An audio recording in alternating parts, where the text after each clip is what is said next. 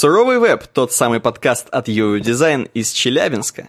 Насколько плохи новые AirPods Pro? Как проводить код-ревью, как в Гугле?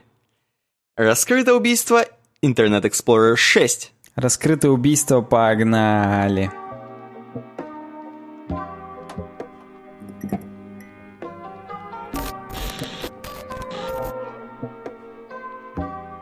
Я как-то учел пожелания комментаторов и вернул издевательство над, над погнали. Как-то это прикольно. Вот. Всем привет, с вами Суровый Веб, как уже сказал э, Никита, 214 выпуск. Сегодня 29 еще, еще 10 минут до 30 октября. Вот, да, меня Александр Гончаров зовут. Меня зовут Никита Тарасов. Как-то мы, мы должны сегодня, кстати говоря, очень взрывно рассказать все. Не в смысле, не в плохом смысле, конечно же, а в хорошем, потому что у нас и темы такие, я бы сказал, лихие, и их не очень много, и вроде бы как мы с тобой настроились на то, что мы ракеты сегодня. Ну да, у нас было целое часовое пришоу, в котором мы рассказывали вообще, про чем мы там только не рассказывали, про вино, про отпуск во Франции, про Firefox. Про суши. Про, про суши в Челябинске, да. Вообще про, про суши как таковые. То есть там много всяких... Про сыры, опять про же, листья. с плесенью. Ого, про листья это Ого. вообще, про урбанистику, про листья и про биогеоциноз. Там, там круто. Ныряйте по ссылке в описании на пришоу. Звучит вот. как громкие темы, на самом деле. Только для пришоу. Только настоя... громкие темы настоящего подкаста, опять же. Вот. А, а сегодня мы будем про веб. Мы сегодня будем про веб, но если у вас есть к нам какие-то предложения, обязательно напишите на worksobaka.ubizen.ru Да? Надо написать? Надо. А Надо не только написать, надо туда еще отправить фотки какие-нибудь. Кстати, недавно, наконец-то, нам в жизни просто написал человек на worksobaka.ubizen.ru Не робот. Да, не робот, а человек со словами «Ну вот я и вам написал». И ты ему ответил? Я ему ответил, как сам. Вообще у нас беседа завязалась, и, в общем, мы неплохо провели время.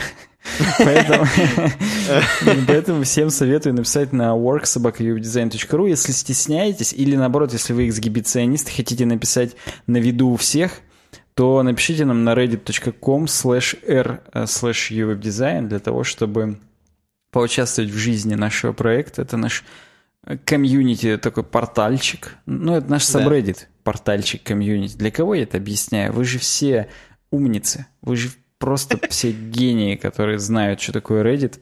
Вы все ну, Павлы Дуровы. Да, я, сказал. я не могу, блин, дерьмо. Я, смешно, я сейчас вижу просто sidebar наш и вспоминаю, что я начал виджет делать, виджет поддержать проект. Так. Вот. И, во-первых, я оставил там текстовое описание, которое, э, тестовое описание, которое я придумал. Спасибо вам за поддержку, лол. Вот. И только одну кнопку. Но зато ту самую кнопку, про которую мы позже расскажем. Короче, зайдите к нам на Reddit, попредлагайте нам новости. Для тех, кто не знает, Reddit — это как форум и имиджборд э, вместе взятые, вот, только без запрещенного говна, только, Я думаю, только все разрешенное знают. говно. Я да, думаю, все вдруг, знают. Вдруг кто-то... Вдруг. Все, Короче, погнали к темкам. Да, а вдруг бывает только пук, и об этом знают в Apple. Вот AirPods Pro. AirPods Pro новые наушники, которые представила Apple недавно. Представила Apple. Я как-то говорю, как будто я велсаком. Mm-hmm. Э, на самом деле я, к сожалению или к счастью, не велсаком. Э, а AirPods у меня нету. И у него, похоже, тоже, потому что я думал, что будет обзор. Я, если честно, хотел посмотреть обзор от Вилсакома, перед тем, как я буду готовиться к теме, вообще читать, что здесь написано Mac Rumors, я зашел на YouTube и нету, нету. Есть Range Rover? Есть. А AirPods нету. И, как бы тебе сказать помягче, но я все-таки до конца не понимаю, до конца не понимаю, будет ли это такой прям сильный скачок от AirPods прошлых, не прошлых. Ты мне скажешь об этом, потому что ты все-таки ждешь их, соответственно, у тебя есть какая-то мотивация, мотивация на чем-то основана. Я скажу пока то, вот э, взгляд со стороны человека, у которого нет ни AirPods таких, и AirPods Pro, я что-то не уверен, что буду брать, соответственно, скорее всего, не буду. Хотя, черт его знает, куда меня заведет жизнь, и может быть, хоп, следующий кадр, и я резиночки прям поправляю в ушки, оп, ты меняешь, у тебя уши увеличились, Не. розетта, так сказать, раз... Раз того, раз этого. И, ты увеличиваешь калибр. Так там три пары резиночек. Там три пары резиночек. Это единственное, что я вот могу опять же сказать с уверенностью. Три пары резиночек. Э, Сами резиночки одни надеты уже непосредственно на ваши AirPods. И двое в комплекте. Двое пара. Две пары в комплекте. Красиво оформлено, как обычно у Apple. Все преподнесено, все классно, все в белом цвете. Я так понимаю, с внешней стороны будет достаточно сложно отличить, что у вас реально AirPods Pro. Как бы знатоки, конечно, поймут, но так вот мимо проходящий человек на улице с AirPods и AirPods Pro будет смотреться примерно одинаково. Поэтому не думайте, что вас прям издалека будут заценивать. Скорее всего, придется подходить к каждому человеку на улице и объяснять, что у вас Pro. Э, Вы но- готовьтесь к этому уже. да, морально готовьтесь, что придется социализироваться. С другой стороны, э, эту самую улицу, которая вокруг вас находится, будет, сл- будет слышно еще меньше, потому что там супер шумоподавление в AirPods Pro, просто на про уровне. Будет очень сильно подавлять все, что вокруг вас, будет специально издаваться специальная волна, которая будет так подавлять все, что я, надеюсь, вы не подавите никого на улице этой волной, потому что там будет супер круто. Вот это максимально э, распиаренная тема, то есть вот это, видимо, действительно фича так фича. AirPods Pro, в в них будет... Я не знаю, насколько это, кстати говоря, говорит вообще о вашей безопасности, то есть э, ни, ни в коем случае не садитесь за руль в AirPods Pro, да и в обычных AirPods, и вообще в наушниках не садитесь за руль, не надо ехать в наушниках, потому что вокруг ситуация будет вам непонятна до конца.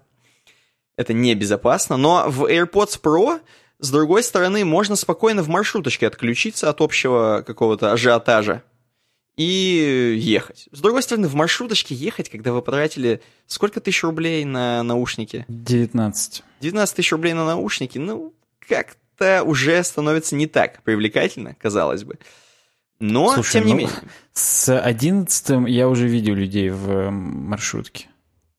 Ну, спокойно, не стесняются абсолютно. Я с 11 кстати, видел...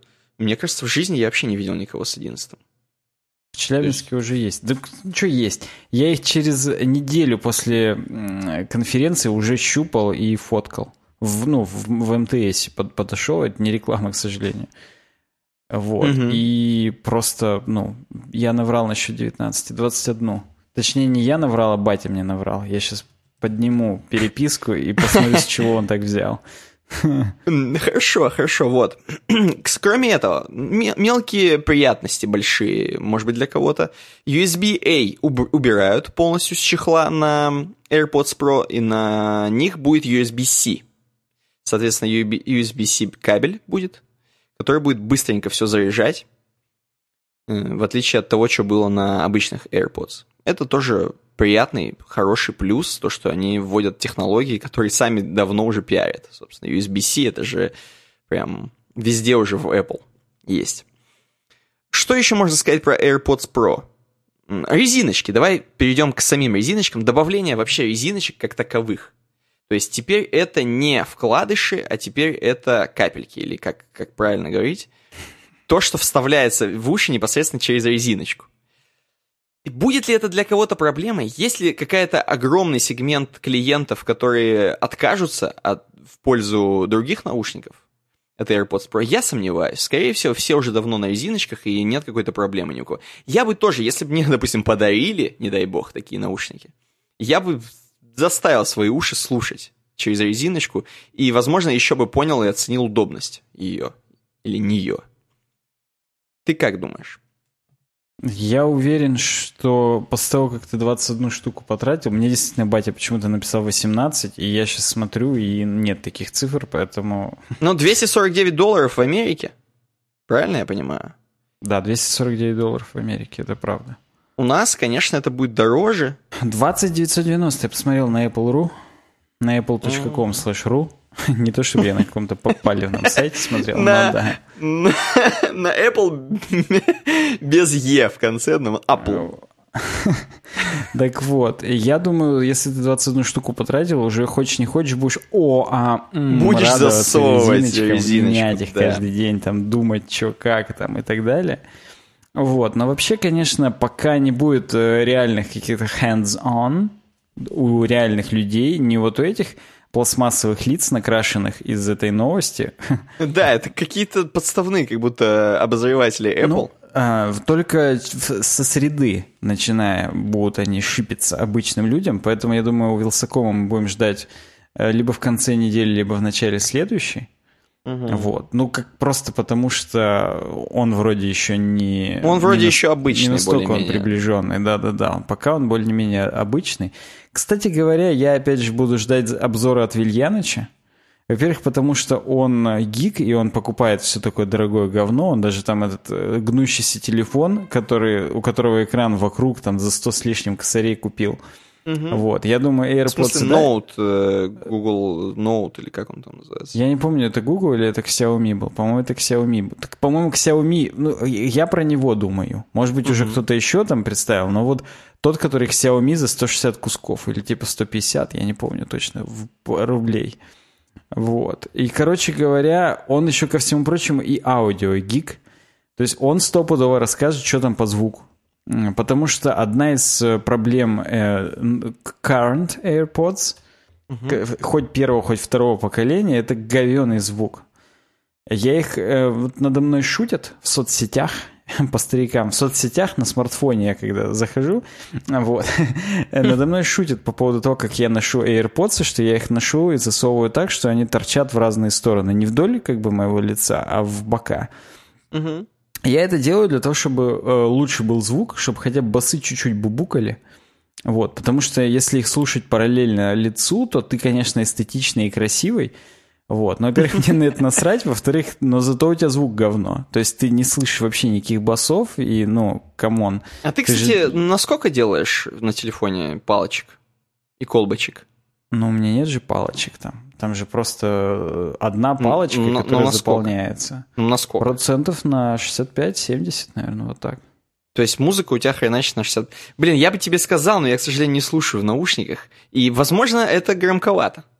Я, ну, я допускаю, что это громковато, но так, так, так лайф, такая жизнь. Так вставляет, я понял, хотя бы нормально. Тем более ты еще, когда косо носишь наушники, оно вообще нормально заходит. Оно прям напрямую идет, да, в мозг. Вот. И я, конечно, бы оценил резиночки. А ну, ты тем более резиночки. Ты же, да, тем более мне нравятся внутриканальные наушники, да-да-да. Просто суть в том, что резиночки резиночками – а интересно, лучше ли здесь усилитель? Ну, то есть здесь же чип, который из цифры в аналог переделывает. Сами там наушники... Же какой там же суперпроцессор какой-то, там что-то будет сделать. Такой супер, с ума бы не сойти от этого супер. В любом случае, беспроводные наушники по звуку всегда проигрывают проводным. Потому что проводные наушники ты можешь воткнуть в звуковуху за 50 косарей, которые тебе так усилят и все классно сделают, что угу. прям, ну, есть смысл ставить дорогие динамики в хорошие амбушюры. Кстати, резиночки называются амбушюрами. Нам в комментариях подсказали, что вот эти маленькие резиночки все равно амбушюры. Я думаю, амбушюры это только те, которые на накладных наушниках вокруг ушей. Вот эти вот из кожи. Ну, большие, из да, какого-нибудь там велюра. Я да? вот тоже сейчас сижу в таких, вот у меня амбушюры есть, да. Вот у меня тоже, да. Вот, э, вот эти маленькие резиночки тоже амбишурами называются, потому что по факту это то же самое, типа. Амбишура — это то, что направляет звук динамика к тебе в ухо. Так mm-hmm. или иначе, способствует направлению. Так вот, э, если там э, по-прежнему такой же говноусилитель, то, ну, как бы, конечно, ты будешь чище слышать тот звук, который они издают, но звук от этого лучше не станет. Соответственно, ждать от этого какого-то хай-фай и каких-то откровений не стоит. AirPods — это прежде всего про удобство и про... Ну реально, вот бегать в них в миллиард раз круче, чем э, в проводных наушниках. Потому что всегда ты бежишь, у тебя телефон либо в руке, либо у меня раньше, когда был маленький телефон, у меня был такой чехол, который ты на трицепс себе и бицепс об, обвязываешь, и у тебя там mm-hmm. телефон внутри него. Ну и, соответственно, провод торчит хоть как бы ты ни бежал, у тебя этот провод, он вверх-вниз, вверх-вниз, вверх-вниз дергается, и наушники постепенно вытаскивают у тебя из ушей. Просто под собственным, э, под э, тяжестью, под собственным, потому что провод весит, наушники весит, их тянет вниз, и через 10 кругов они у тебя уже наполовину выпали, и тебе их нужно поправлять, чтобы опять вставляло. Потому что иначе ты уже ну, плохо слышать начинаешь. Вот. Делаешь погромче на соточку колоночку. Вот, вот, да-да-да. С AirPods такой ситуации нет. Они плотно сидят, и а, кстати, не выпадают, если какие-то резкие движения делаешь? Ну, слушай, единственное, от чего не выпадает, когда я футболку снимаю. Из-за того, что они у меня в разные стороны торчат, я когда ага. снимаю футболку, я горловиной задеваю их, и они вылетают иногда. Но это, это уже, знаешь, проблемы первого мира, если честно. Вот да, это, это, это именно вот мои проблемы. Когда они параллельно э, лицу, если у тебя не супер узкая водолазка какая-то, и ты себя как душишь ею, да-да-да, то, скорее всего, не заденет, и в других противных случаях от резких движений, ну, я не знаю, как надо резко махнуть головой, чтобы что-то было, потому что при беге, в общем, ну, голова двигается чуть-чуть, и хотя, ну, в общем, ну, зафиксировано, но неважно. Возможны какие-то движения. Нет, ничего такого не было. Короче говоря, угу. ожидать суперзвука вряд ли, я думаю, стоит, хотя они тут опять пишут, что там супер эм, новые сдвоенные какие-то там динамики, бла-бла-бла, драйвер с широкой амплитудой. Ну, понятно, знаю. что это технически это точно круче, чем AirPods обычные. И понятно, что да, все-таки за хай-фаем сюда не приходим. Единственное, что все-таки мне очень хочется, чтобы они вот эту вот не основную функцию... Меня, понимаешь, меня как клиента, меня как потребителя контента, то есть твоих голосовых, мне хочется, чтобы они улучшили вот эту вот э, хреновину с микрофоном. Согласен, я, не, я понимаю это... все, я понимаю все, что они хотят сделать, чтобы, не дай бог, тебе дождь не замочил. Но все сейчас голосовые отправляют, ну просто все уже голосовые отправляют, и сделайте чуть получше что-нибудь, я не знаю. Подожди, ну, просто... ты же понимаешь, из-за чего это? Ну, это я думаю, что это из-за ветрозащиты, из-за... Э, ну, ветрозащиты влагозащиты. Нет, не из-за этого. Нынешние AirPods, они вообще не влагозащищены. То есть их даже брызгать на них особо не стоит, там все сквозь них пройдет. Так. Суть в чем? Там два микрофона. Один ловит мой голос, другой ловит ветер и делает вычитание ветра из моего голоса. Угу. Вот в нынешних AirPods. В Челябинске ветер плюс-минус всегда. Даже когда его нет, он все равно есть в головах у людей. Так вот, и, короче говоря, э, именно когда тебя бесит звук, ну, кроме того, что он как из жопы, это как бы окей. Это, опять же, если бы они у меня были вдоль головы направлены, микрофоны бы смотрели мне в рот, и было бы лучше. Это факт. Так вот, даже если отринуть это, а, когда дует ветер, сразу ничего автоматически не слышно, потому что ветер дует со всеми вообще возможными частотами, вычитает эти частоты из моего голоса, и получается... А, а, да, и все. Да. Ну, то есть у меня тембр голоса, видимо, ветреный. Может быть, все-таки они хотя бы здесь изменят алгоритм. Я думаю, что, наверное, можно как-то написать нейросеточку. Ну вот я и чувствую, что это так кошки орут смешно. Э, да, это вопрос алгоритма. То есть это даже не железный вопрос, это вопрос именно ПО. Если бы не было вот этого активного ветроподавления, то ты бы слышал как бы завивание ветра, но за, на его фоне ты хотя бы ну чуть-чуть меня лучше слышал, и может быть это было бы даже для тебя более предпочтительно. Ну, то есть, да, на айфоне же ты когда записываешь туда, тоже вроде что-то дует. Но вот. я все слышу прекрасно. У айфона, кстати, тоже есть эта штука. У него же два микрофона. Один там снизу, а один около камеры. Вот обрати сейчас внимание. Видишь отверстие угу. около, между камерой и вспышкой? Так, ну. Вот это второй микрофон, который ловит ветер. И он, по идее, его тоже вычитает из большого микрофона, который снизу справа. Угу. Вот, но, видимо, как-то это умнее. Там алгоритм лучше или процессор лучше, который это обрабатывает. Возможно, да, но просто качественно звук э, различается вообще до, до свидос. Я, э, теперь перейдем к активному шумоподавлению. Вот. Активное шумоподавление как работает? Оно ловит звук ветра и создает тебе в противофазе точно такой же звук в ухо, и тебе кажется, что ты ничего не слышишь. То есть это, в общем, ну, э, слуховой обман, тем не менее, и как Никита уже и сказал, он действительно может привести к трагедии. Лучше такое делать только если вы защищены, если вы там сидите не в open space, где вам подойдут и по шее ударят, как бы, ну, ты понимаешь, как, да, вот это сзади, да, леща выпишут, это, это будет плохо. Поэтому такое Возможно, надевайте только можно по вы... маме таким остаться. Вот да, вот если будешь так делать, таким остается, тебя напугает. Вот тебя напугать могут в них вот только так. Поэтому я, я честно, вот это реально, это надо где-то, если ты сидишь в автомобиле, причем на пассажирском сиденье, причем не единственным пассажиром и каким, каким-нибудь самым неинтересным пассажиром, что как бы, в общем, с тобой бы и так никто не разговаривал, и то, что ты бы говорил, все равно было бы всем насрать. Ну, ты раз ты купил вот... AirPods, ты уже не, не очень интересный пассажир. Вот да. И ты можешь реально включить э, вот такое активное шумоподавление и смотреть в окно как бы, и тут тебя уже точно сзади никто не схватит, там твоя помощь не потребуется, там ты не пропустишь ничего важного. Вот это, это одна такая ситуация в вакууме. Ну, то есть понятно, что когда ты сидишь там в маршрутке в, в заду, вот. В общем и в целом э, тоже от тебя мало что зависит. подойдут, да, и от тебя мало тоже что зависит. Можно и включить. Но если, не дай бог, вы за рулем или просто идете на улице, я бы не включал активное шумоподавление. Вдруг кто-нибудь будет бибикать. Именно бибикать. Да, да. Или на велике едешь, это вообще опасно. Да, или о помощи звать. Ну, то есть лучше все-таки чуть-чуть, чтобы пробивался звук, так скажем, ну, жизни. Вот. И, и да, поэтому... Ну, а с другой стороны, когда ты в open space, и вас там 10 тысяч таких людей, и ты не хочешь знать об их существовании, то, в общем, ну да. Я ни разу в жизни сам не слышал, как работает активное шумоподавление. Для меня это пока что rocket science, но я понимаю примерно, как оно работает, и это, наверное, прикольно. Ну, ты, возможно, еще послушаешь. Хотя 21 тысяча рублей. Не, ну я в любом случае послушаю, что батя собрался их брать, но ну, вот как, как, как факт, да. Это, ну, Знаешь, наверное, будет прикольно. Вот все же движется, получается, к такому некому киберпанку. Здесь мы отменили провода, и, ну, я по старикам говорю, и отменили провода, и по Bluetooth соединяемся. Знаешь, что надо еще, чтобы выглядело как киберпанк? Хочется, чтобы Apple в следующем поколении AirPods сделали, чтобы когда говоришь по AirPods, у них вот эта пимпочка снизу, которая свисает, светилась еще, вот именно на звук голоса. И тогда будет полный киберпанк. Потому что ты говоришь, и она, она мигает вот так, когда ты говоришь, чтобы ты максимально как оператор уже выглядел.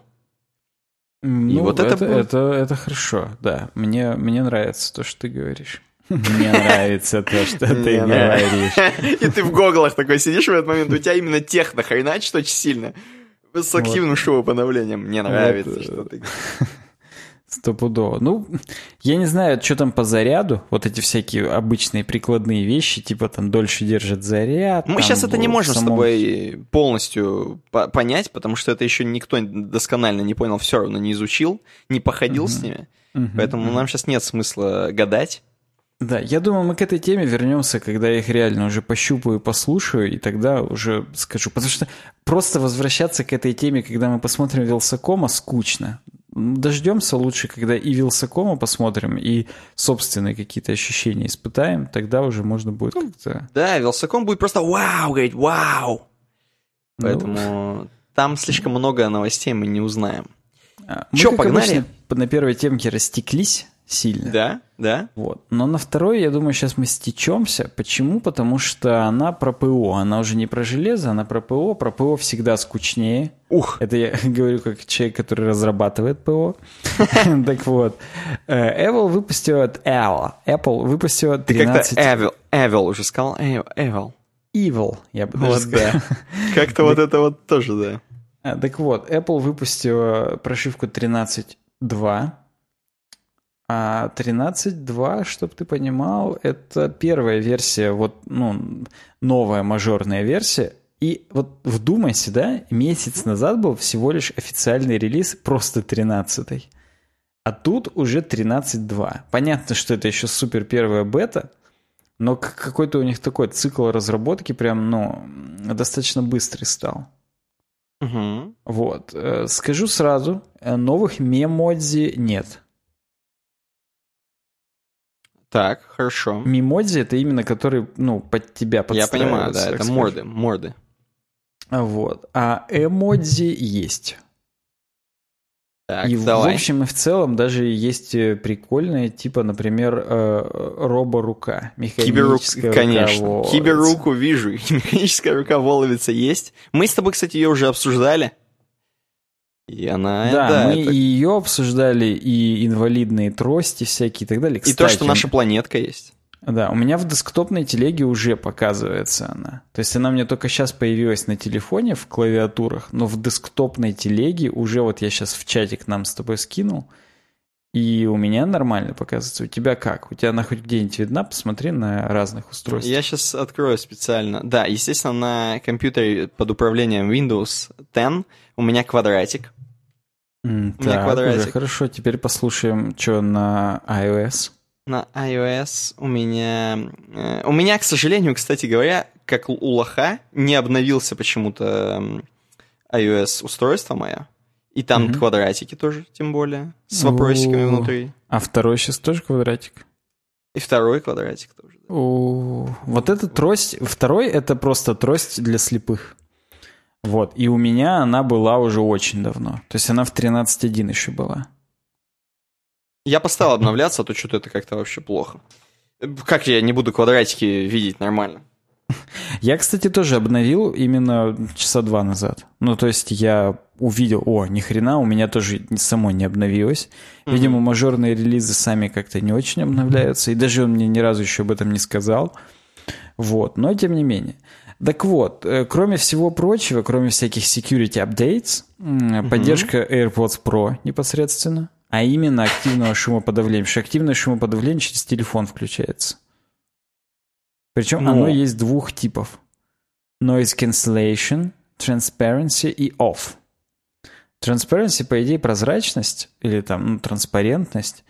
И э, а мне просто интересно, а off от transparency чем, простите, отличается? Ну, чуть-чуть, ну, наверное, будет чуть-чуть, да, да, да, да. Я просто смотрю схематично, здесь скриншот как-то не очень у меня зумится. Видимо, потому что я не зумер. Вот. И там видно, что noise cancellation, там плотная линия, transparency — линия вокруг головы, transparency — прерывистая линия, а off — совсем пунктирная легонькая. То есть, да, off — это прям весь звук проходит, выключено, а transparency — это чуть-чуть. Да. Хотя это немножко похоже на какие-то иконы. Вот. Ну, я имею в виду я, я понимаю, да, о чем ты. Вот из тех эмодзи, которые просто в статье представлены, тебе какая больше всего нравится? Быстро съедем с темы, чтобы как-то... Это... Да, так вот, из тех эмодзи, которые мне больше всего нравятся, мне очень нравится чеснок, честно скажу, чеснок классный. Ну, такой вкусный еще, хочется его кидать на все. Чеснок. И можно еще за чеснок сделать обозначение, ну, чего-то нелегального. Понимаете, это чеснок. По идее, лук должен был бы быть, но здесь тонко. Это постироничное. Тут чеснок, да, да угу. чеснок. Хотя лук, да, но как-то лук, он, знаешь, лук он просто не выглядит так как ориентирован, лук. вот если да. этот эмодзи конкретно рассматривать. Может он какой-то лук... слишком круглый. Да, да, он слишком круглый. Мне нравится вот это, и мне нравится, ну, естественно, выдра. Очень крутая. Она детальная какая-то, правда, слишком. Но выдра, выдра крутая. Подожди, выдра это которая в воде? Моется, да, моется. Ага, ага. Ну, вообще, мне, конечно, еще нравится чувак зевающий, желтенький. Угу. Он просто... Вот представляешь его часто спамить, а? Это как олицетворение бы... наших подписчиков, когда они да? слушают этот выпуск. так.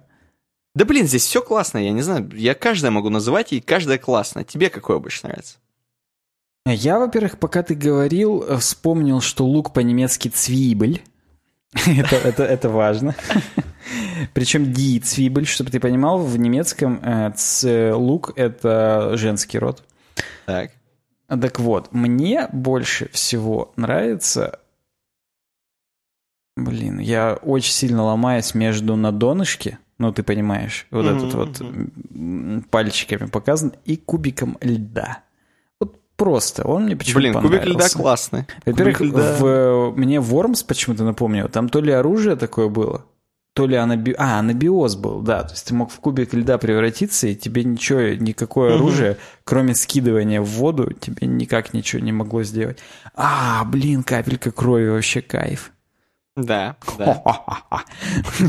Мне понравилась капелька крови, и я, знаешь, сейчас что увидел? Мы сегодня, С топором когда... вместе. Вот, да. Мы сегодня, когда с Костиком спорили в чатике, он угу. кидал и говорил про то, что типа это то же самое, что прыгать с парашютом, и он там кинул этот эмодзи. Я не знаю, у тебя был там квадратик или не был? Mm, возможно, был, возможно, был. Я вижу здесь прыгание с парашютом. Вот, я сейчас увидел, и он, видимо, уже 13-2 поставил. Ну, я не сомневаюсь, в Костике ты что, это э, профессионал своего дела. Ставение 13-2. Хотя, казалось бы, он хрен где. Там, поди, такого интернета-то нет, чтобы 4 гига скачать. Но, видимо, есть у него. Да и у него там все есть. У него везде все есть, я согласен с тобой. Короче говоря, прикольные эмодзи. Э, есть еще эмодзи устрицы. Ну, в общем, почему бы и нет. Тоже для богатеев. Есть даже два вида собак разных. Поводырей именно. Вот мне тоже кажется, что, учитывая, что они стоят в одном ряду, ну, почти в одном ряду, с, я имею в виду в этой статье почти в одном ряду, а по факту в одном ряду с добавленными в этот раз эмодзи, с э, другими слепыми, так сказать, то да, возможно, это действительно поводыри. С хэндикапами. Не, это стопудовые поводыри, то у них даже отходит. Что так-то обычная собака есть. И так угу. уже давно. Отходит, ну так это ошейник. По идее, как бы ты выгуливая просто собаку, у тебя тоже может ошейник отходить от собаки. Хм. Ну, не, ну тут, ну ладно, может быть. Что еще из прикольного? В принципе, все прикольное. Э, что-то более прикольное. Зеленое это трусы? исподнее? Это действительно трусы или что это? Мне кажется, это какие-то беговые трусы. Вообще это на трусы Робина из Бэтмена Робин похоже, но не знаю, как его будем использовать, но как-то будем. Обязательно ну. сейчас обновлюсь и будем использовать сразу. Ладно, вернемся к фичам 13.2. В 11 и в 11 Pro iPhone добавлена поддержка Deep Fusion, наконец-то. Она была, в общем, уже заявлена как технология на анонсе самой трубки. Э, это, короче говоря, умное обдумывание, дорабатывание фоток. То есть ты, когда в плохом освещении фоткаешь, э, ну, это какая-то либо нейронка, либо сервак, куда-то отправляется твоя фотка опять, о, ужас. Вот. Опять, и куда-то мои фотки дорис, дорисовываются детали бороды, носа, рта. Да куда там, еще ее дорисовывать? И так уже вся борода вся нарисована. Э, мне вот интересно, это здесь э, тонкий троллинг, что после рассказов про Deep Fusion чувак сидит в, э, в позе Чувак cool story Боб, да, я тоже поржал над этим. Мне кажется, это не тонкий троллинг, уж очень толсто он сидит. Ну да, но если так, то Mac Rumors зачет вам, чуваки. А Я а точнее не... даже не Mac Rumors, а кто там автор статьи? Блин, здесь нет авторов. а нет, есть Джули Кловер. Вроде бы он с бородой сидит, вроде бы как и по теме, но он так сидит, типа, ну давайте, расскажите мне. Ну вот, да, ну, блин, может быть, почему бы и нет.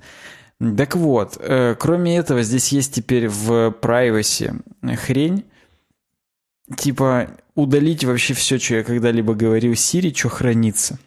Mm-hmm. И больше не отправлять. Ничего, что я говорю в Сири.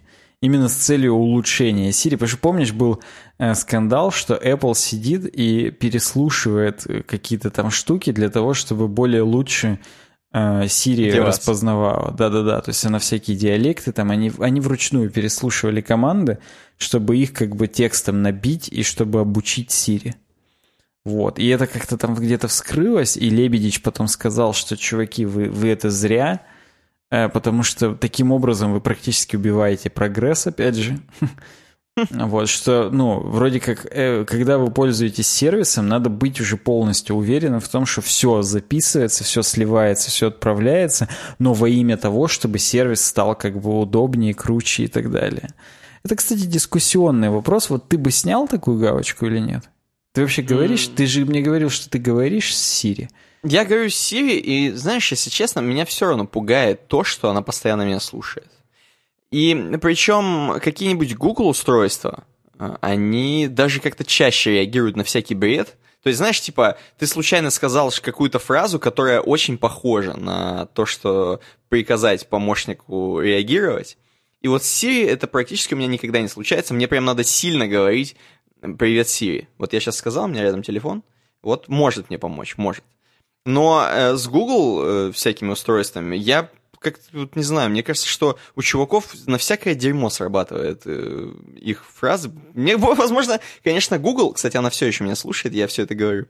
Эм, короче, возможно, просто Google этот более встречающийся слог в каких-то словах, но, короче, не знаю, меня пугает это, честно скажу. Хотя, казалось бы, ну, типа, я и так уже понимаю, что если меня бы захотели где-то там э, послушать и понять вообще, что я, кто я такой, то я, наверное, весь и так на, на ладоньке. Но все равно как-то это страшно, когда постоянно телефон думает про тебя. Вообще единственное, что я использую в Siri, это угадай трек. А, я спрашиваю Siri, что играет, и я всегда жму Home для этого по старинке. Так. Ну, у меня, видишь, у меня э, доисторический телефон, на котором все еще есть кнопка Home. Понимаешь, по старинке это все-таки Шазам, как я использовать в этом случае. А, то есть у тебя он все еще есть. Просто Siri же тоже через Шазам это делает. Я понимаю, но почему-то есть. Я почему-то... Первое, что я вспоминаю, когда я хочу за Шазами трек, я Шазам открываю. Ну, Хотя пон... мог бы ну, говорить. Ты прям... Ты, ты еще больше старовер, чем я, Ол. который жмет кнопку Home. Вот именно, алды тут. Хотя у меня тоже Home имеется, как бы. Да, наконец-то ввели вот эту штуку. Ты сейчас, когда жмешь просто на апку, у тебя открывается там, ну, доп. режим, который типа Force Touch режим. Вот. Угу. И если ты еще дольше жмешь, только в тот момент иконки начинают трястись и появляются крестики, чтобы удалить. Так. Э, я помню, я бате долго объяснял, как сделать, чтобы удалить приложение. Потому что он долго жал, у него появлялось вот это меню. Все, ему не терпелось уже что-то сделать. Вот. А надо-то еще дольше Надо жать, еще дольше и только жать, тогда да. уже можно будет удалить. Теперь, наконец-то, сразу вот в этом быстром меню уже есть удалить приложение. Ну, похвально. И там молодцы. же есть изменить экран домой, и сразу начинают дергаться они все.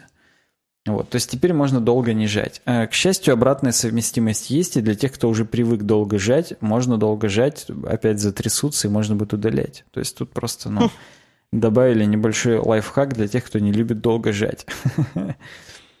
Вот. Э, теперь есть и последняя фича, остальное только багфиксы. А, нет, не последняя, предпоследняя. Предпоследняя – это то, что в камере можно теперь в самой камере, не заходя в настройки, менять э, resolution, то есть разрешение. Это круто. Это мне нравится. Угу. Не то чтобы часто приходится его менять, но, блин, когда это можно сделать прямо отсюда – Э, я буду, думаю, я буду чаще менять. И именно когда записываю что-то неважное, просто какой-то бред, буду прям 720p писать, чтобы меньше места занимало. Нормально, нормально. Потому что все равно кидать в телегу, телега сжимает, и тогда зачем? Согласен. Согласен. Вот. Э, и последнее теперь уже, действительно последнее, это э, поддержка нового говна в HomePod. Это умная колонка от Apple, кто забыл. А я думаю, забыли все, даже сами Apple, потому что все уже ждут, не дождутся второй версии, где она будет лучше, более лучше одеваться, и где хотя бы русский язык добавят, потому что HomePod до сих пор не умеет в русский язык. Вот. И это останавливает... И это единственное, что останавливает моего батю от того, чтобы ее купить уже наконец-то и попробовать что-то как-то с ней делать. Сейчас она будет просто стоять, и, ну, окей, у тебя будет Bluetooth-колонка с семью твиттерами, и одним псевдобасовым динамиком, но это не то, за что нужно ну, отдавать да. те деньги, которые она стоит, поэтому, поэтому ее даже официально в России не продают. Батю это не спасает, да. Да тем более еще там мутиться ее покупать где-то. Ну да, да, повторюсь, официально ее не продают, то есть это надо еще себя задолбать, и это как бы в, в, в батины планы это совсем не входит. Вообще не входило. Вот, а здесь теперь есть handoff. Это handoff — это функция, когда ты что-то начал на одном девайсе и продолжаешь это на следующем. Что можно продолжить на колонке, я не знаю. Музыку слушать, я не знаю. Опять же. Ну, вот, видимо, как-то так. Короче говоря, тупое говно тупого говна. Это я про последнюю фичу, а не про всю прошивку в целом.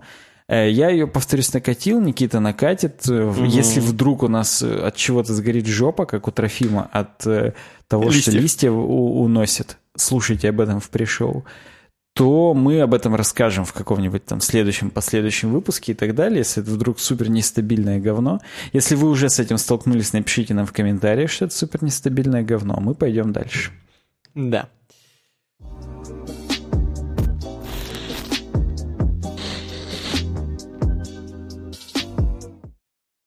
Проходим после, от Apple, мы идем к еще более чему-то стабильному и более крутому, конечно же, к хостингу SmartTape.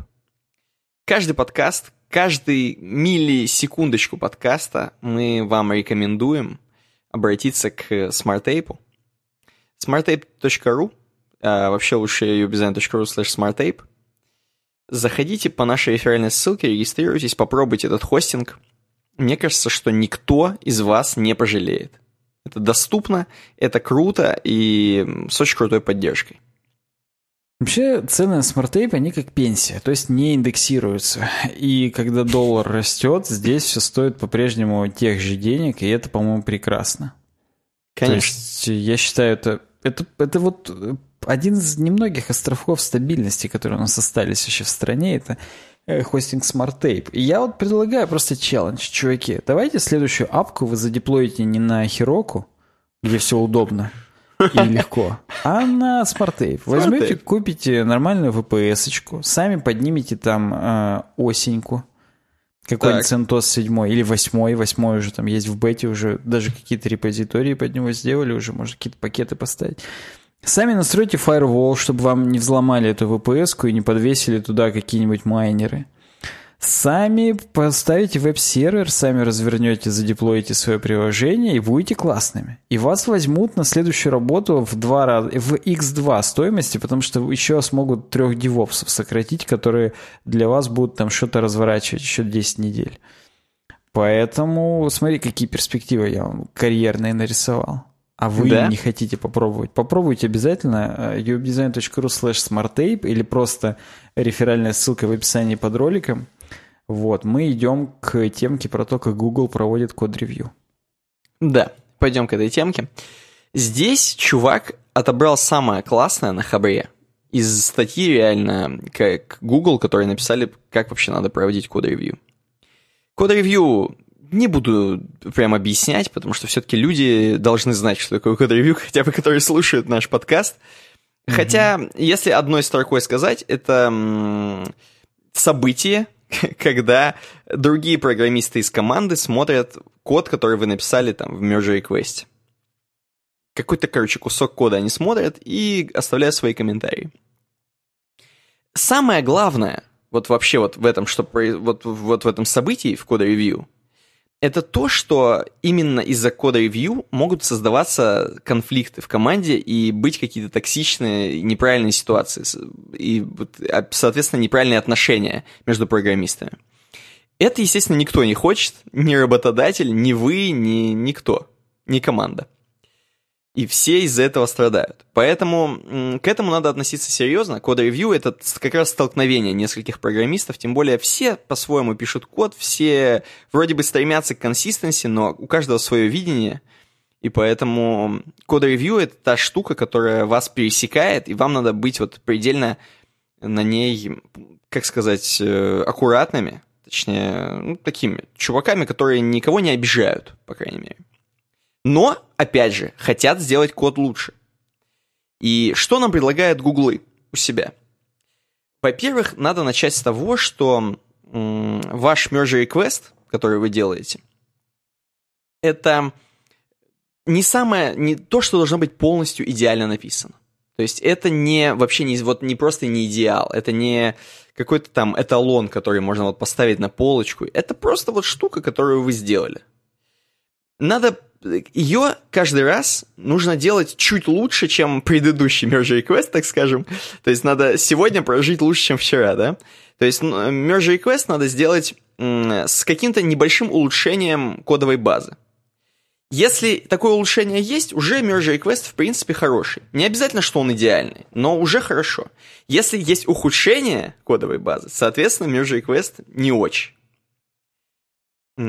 Соответственно, кроме этого, понятно, что никому не нужно э, за, как занижать свои замечания. То есть вот хочешь ты замечания по, по код, э, в код-ревью оставить, не надо, знаешь, стесняться и типа не оставлять. Или там, допустим, ну ты нашел у чувака реально там 100 замечаний в request. И что, ты должен типа такой зажать себя и написать ему только там одно самое большое замечание конкретное? Нет, не должен. И Google говорит нам, чуваки, есть такая тема, как придирки. Сделайте так, чтобы когда вы ревьюете merge request, вот напишите какие-то конкретные, очень крутые вещи, которые нужно изменить реально человеку. И какие-то остальные там 100 вещей, которые вы считаете, что это придирка. Просто отметьте их префиксом need. Типа nitpick, потому что это придирка. Вы отмечаете это нитом, и, соответственно, чувак видит, что есть придирки, есть конкретные замечания. Конкретные замечания он обязательно исправляет – а придирки, он на них обращает внимание. Может быть, он в следующий раз это не сделает. Э, ну, не сделает плохо, в смысле, чтобы вы не придирались. Может быть, он поправит прямо здесь, если у него есть какое-то время, желание, мотивация, сила и так далее. Есть какой-то зазор временной. Он ваши придирки исправит, если жел, пожелает. Либо он не обратит внимания в этот раз. То есть, короче, придирки это очень крутой вот именно способ – чтобы не заваливать чувака именно вот как на экзамене, говнищем просто. Вот он отдал мне, а ты такой, знаешь, крутой программист, показал везде, что у него 100 замечаний в код-ревью. И он такой, ё-моё, что делать? Как я вообще пройду с этим? И увольняется сразу нахрен. Такого не надо никому, как вы понимаете. Поэтому Google советует использовать обязательно такую тему, как придирки. Так, я уже сказал, что, напоминаю, не идеальный, не идеальный абсолютно merge request, не надо добиваться идеальности на 100%, делать э, специальные придирочки, ставить, если что-то не такое не критичное. Что еще? Как нужно вообще именно писать в код-ревью что? Допустим, ты понимаешь, что у чувака здесь сделано фактически его велосипед какой-то написанный, но есть вот. Решение, которое bulletproof решение, best practice. А он сделал вместо этого велосипед, который вот выглядит не очень. И работает не очень, возможно, местами. Где-то могут всплыть баги. Нужно указать чуваку, что все-таки факты важнее персональных предпочтений. То есть его велосипед в стопудово окажется не bulletproofнее, чем то, что написали уже чуваки, испытанно и так далее. Это нужно указать об этом чуваку. То есть, опять же, здесь говорится об уважительном отношении, соответственно. И ревьюер должен все-таки уважительно это как-то написать. Самое главное, вот здесь тоже есть такое обсуждение. То есть вы когда обсуждаете, я, я часто на самом деле это встречал, особенно в задачах чуваки пишут друг другу. Когда токсичные чуваки в команде, они любят написать именно, знаешь, э, с каким-то личностным отношением к чуваку, который merge request делает, или там задачу составляет, или там сделал задачу. И чувак пишет там, как-то, знаешь, вот вроде бы он не хотел обидеть, но и как-то не очень осадочек остается, пишет, например, какую-нибудь цитату типа эм, «Я бы, под, я бы вообще все сделал по-другому». Казалось бы, ну типа, ну что, ну да, сделал бы по-другому, окей. Но вот это вот «я бы вообще все сделал по-другому», это выглядит так, как будто, ну, чувак написал, вот его работа вот просто можно сразу в мусорку выкинуть, а ты вот крутой такой чувак. Так не надо, переформулируйте предложение. Даже если вы считаете, что вы все вообще сделали по-другому, э, здесь код при код ревью надо написать какую-то конкретику. Почему и где, какие вещи можно сделать по-другому и нужно это сделать. Самое главное, почему. Вот здесь Google эм, говорят, что почему. Пишите обязательно всегда почему. Не надо, не надо делать, а вот, типа, там, написать, типа, блин, ну вот это вот плохо, просто плохо. Такое от себя не надо писать, естественно. Вот. Э, по поводу обсуждений. Нужно обязательно делать обсуждения в комментах. Потом, если что-то непонятно в комментах, обсуждайте лично. Если что-то непонятно лично, обсуждайте в команде и двигаемся дальше. То есть не нужно застревать с этим. Вот. Кроме этого, что еще? Порядок просмотра это не очень интересно. Ну вот на что обращать внимание при просмотре, я просто перечислю. Э, код хорошо спроектирован, функциональность хорошо сделана с точки зрения пользователей этого кода. Внешний вид должен быть хорошим, если он есть, конечно. Учтены нюансы параллельно программи... параллельного программирования, если есть. Код не переусложнен. Разработчик не оверинженерит. Э, не нужно писать код, который может, может понадобиться, а может не понадобиться. У кода есть тесты, тесты хорошо спроектированы, наименования для всего выбраны хорошо, комментарии к коду понятны, необходимы, должны объясняться, почему так сделано и как это сделано, а не как это сделано, точнее. Добавлена документация, код соответствует style guide ам. Ну вот как-то так примерно. Не бойтесь, опять же, расстроить автора – merge request. Но, соответственно, пишите просто уважительно и делайте придирки. То есть не делайте 100 замечаний, которые супер актуальны, их надо сейчас прям поправить, короче, а релиз скоро уже, и ты такой, блин, что делать? Вот это главное. То есть уважительные отношения, использование, возможно, придирок, если нужно, в хорошем смысле.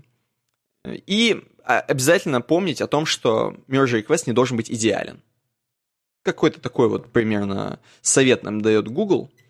ты как человек, который, скорее всего, делает код-ревью, как ты вот смотришь на это? Ну смотри, во-первых, э, я эту статью тоже читал, я ее даже скинул в рабочий чатик, а до меня ее еще один чувак скинул в рабочий чатик, но он ее скинул в бэкэндерский чатик, а я там тоже заслан казачком, так скажем. Вот, mm-hmm. и он, соответственно, бэкэндер, поэтому э, я потом, ну, ну, вдруг там только про бэкэнд, вот, но я ее все равно взял в подкаст, тоже прочитал, пока пока мы готовились, и, соответственно, да. Эм, насколько я вот для себя, вот э, если бы мне надо было анализ статьи написать, выделить самое главное, я бы сказал, что здесь самое главное это то, что э, MR должен быстро пройти. То есть merge request это не вещь ради merge request, это все-таки ради того, чтобы донести какой-то функционал до релиза или там uh-huh. до стенда какого-то. Вот, поэтому основное это не затягивать процесс, вот. А вообще, если говорить про код-ревью, то у меня здесь э, консенсус с другими коллегами. Код-ревью это в первую очередь про саморазвитие, про развитие команды в целом. И причем, смотри, первое, ты, будучи человеком, который оформляешь merge request, и тебе его ревьюет, ты человек учишься от опыта, потому что тебе реально дают нормальный совет. Кстати, у нас вот в команде абсолютно нет проблем с токсичностью. Вот. Так. У нас как-то все прям вообще супер мимими. Не, не, возможно, возможно, если ты думаешь, что у тебя нет проблем с токсичностью в команде, токсик это ты. Есть микрошанс, но нет. У нас как бы есть открытые подколы, и как бы, ну, мы, мы все знаем, кто что любит делать, так скажем, кто чем грешит, и мы над этим mm-hmm. ржем, и как-то это все всегда прикольно получается. То есть есть у нас человек, который э, вообще очень все любит делать через э, query параметры. Ну, когда вот у тебя есть ссылка, и через вопросик пошло там uh-huh. URL равно то-то, там query равно то-то и так далее. Ну и как бы мы реально уже ржакаем, что если там кто-то другой ввел query параметр, даже если это там по делу, то это значит его вот там тот чувак покусал, там, не буду имена называть там и так далее. Ну это просто это, это смешно. Или там если через store сделано, то все меня там вспоминают, потому что я люблю там тоже через store что-нибудь. Потому что storage. Вот, да-да-да. То есть, ну, это, это уже такие микромемчики, от этого даже и прикольней. Но в общем и в целом, в таких каких-то жарких дискуссиях, когда мы первый раз с этим столкнулись и так далее, мы много нового для себя узнали. Вот. И кроме этого, есть еще люди, которые ревьюют код, они смотрят, и иногда у них бывает, я про себя, в том числе и про себя говорю, у них бывают инсайды, типа, а, так вот как еще можно. Угу. То есть э, не всегда код-ревью, это какой-то приходит такой супер-сенсей, который сидит так, ну, что там они там сделали, ну-ка, ну-ка, ага. Ни хрена подобного. Тот человек, который так думает, значит, он уже самый тупой.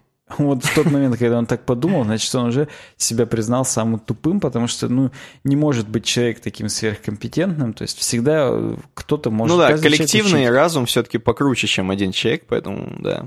Вот да, поэтому Здесь, конечно, я считаю, что вот ключевое это даже э, не...